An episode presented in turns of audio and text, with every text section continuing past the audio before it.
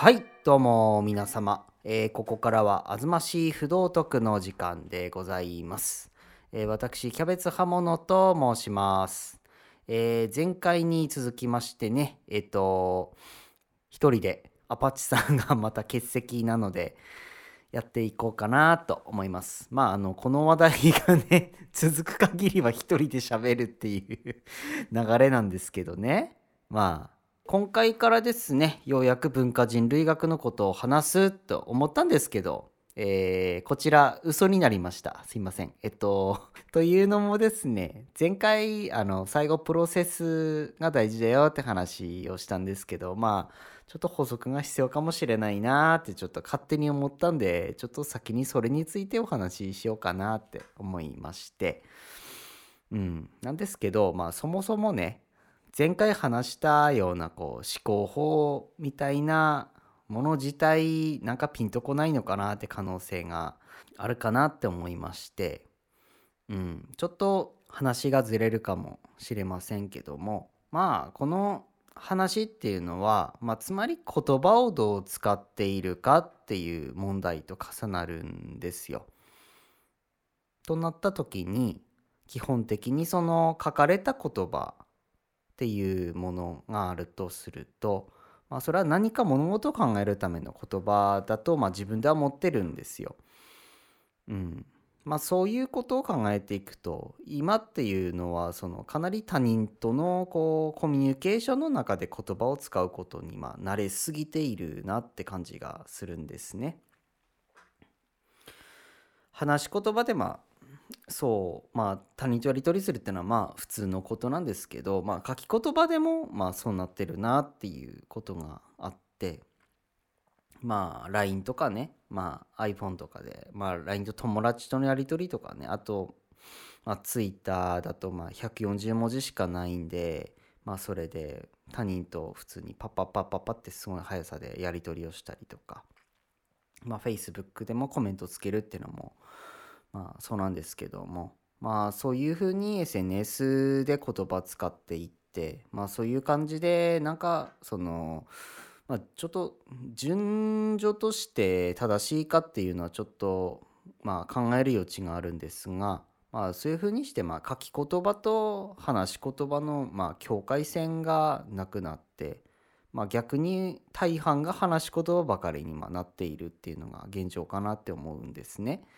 でもちろんそうなると圧倒的に他人とのやり取りが言葉を使うことのメインで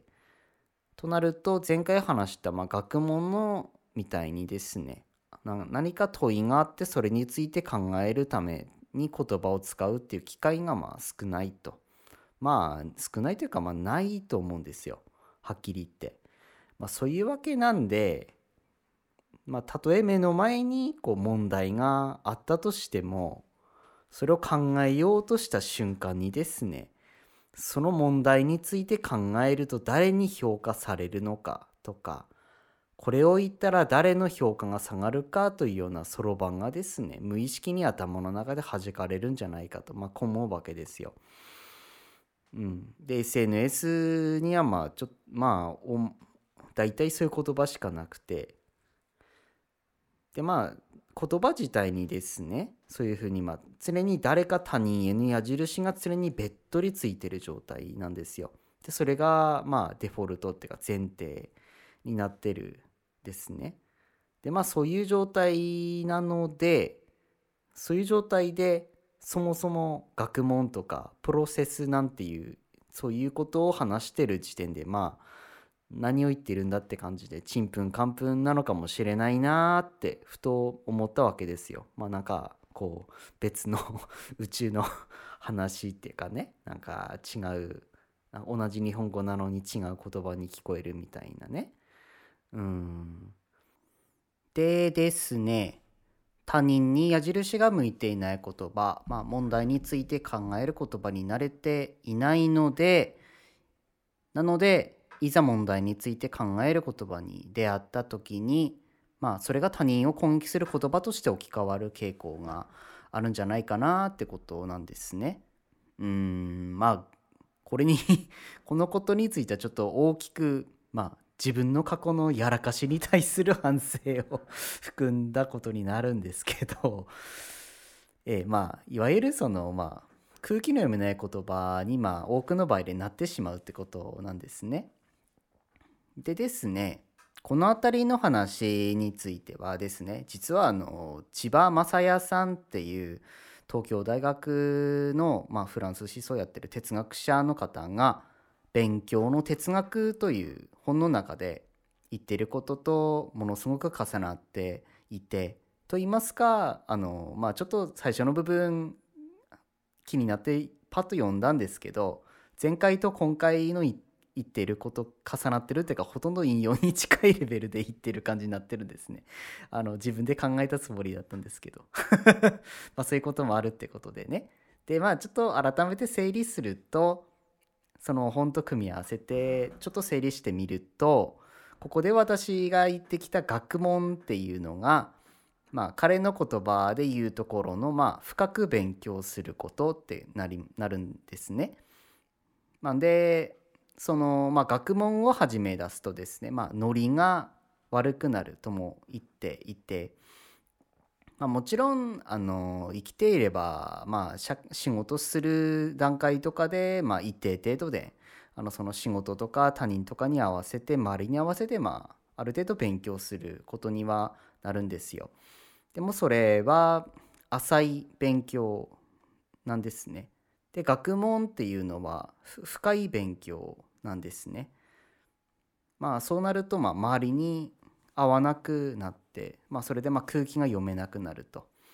というのもまあ学問っていうのがまあ自分を破壊する、まあ、自己破壊だと言ってるんですね。でまあそれっていうのは今までのまあその周りに合わせて乗っていた自分をわざと破壊するってことなんですね。まあ、そうなるとその結果としては今まで合わせてきたものには、ま、合わなくなっていくわけですよ。となりますとまあそのですね学問を真面目に収めた人ほど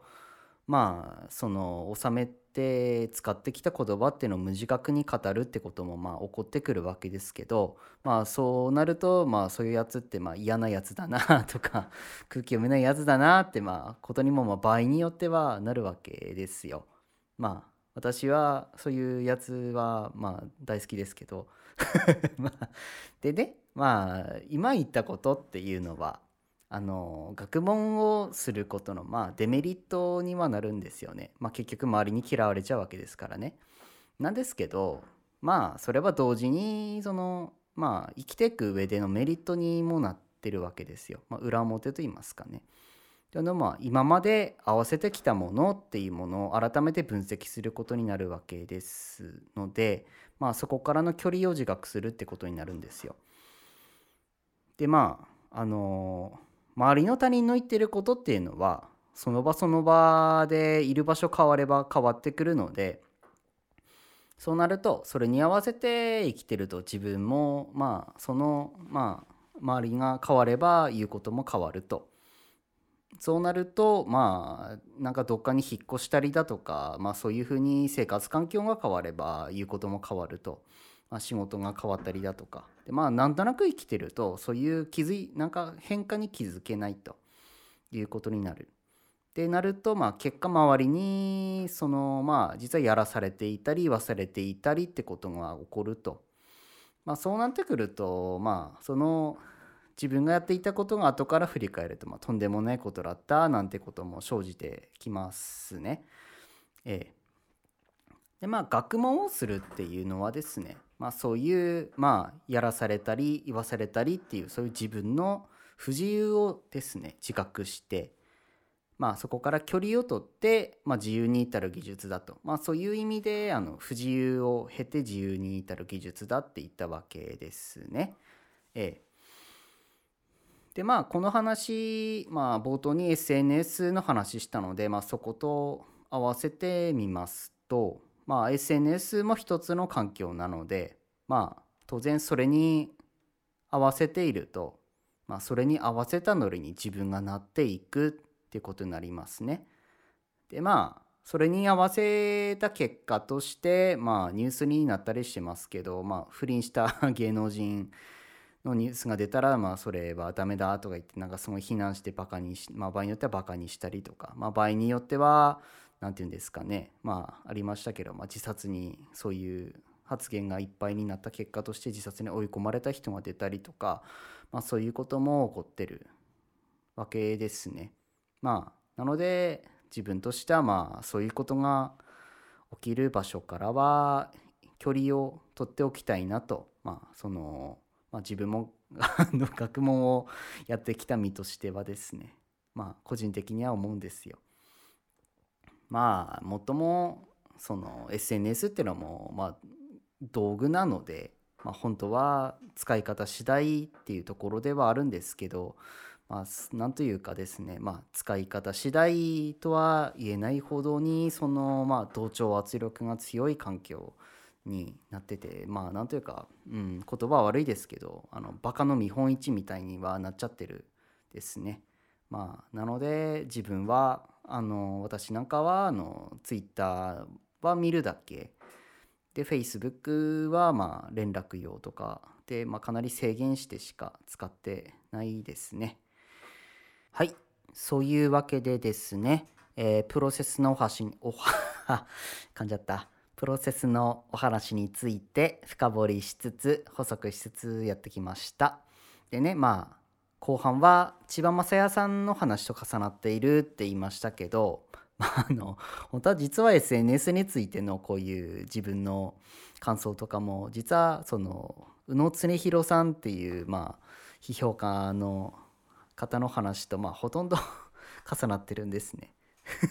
オリジナリティゼロじゃねえかっていう感じですね。まあ、あの参考文献としてまあ載せておきますけどね。まあそういう感じでね、あの勉強が進めば進むほどですね、自分の考えがいかにこう他人がすでに考えたことで構成されているかっていうのも分かってくるんですよ。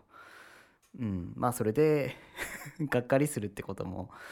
まあないこともないんですけどもまあただそれと同時にですねまあそうやって他人がすでに考えているっていうことが自分の中でこう蓄積されていくうちにですねそうやってまあ蓄積したものっていうのが動詞が化学反応を起こすっていうことがありえるんですよ。うん、まあそれがですね柴正也さんが言うところの、まあ、自己破壊を経た新しいノリへの移行っていうことができるのかなって思います。まあ、長くなったんでそういうわけで、まあ、次回こそですねあの文化人類学のお話をしていこうかなって思いますんで次回もよろしくお願いいたします。えー、キャベツ刃物でした。ありがとうございました。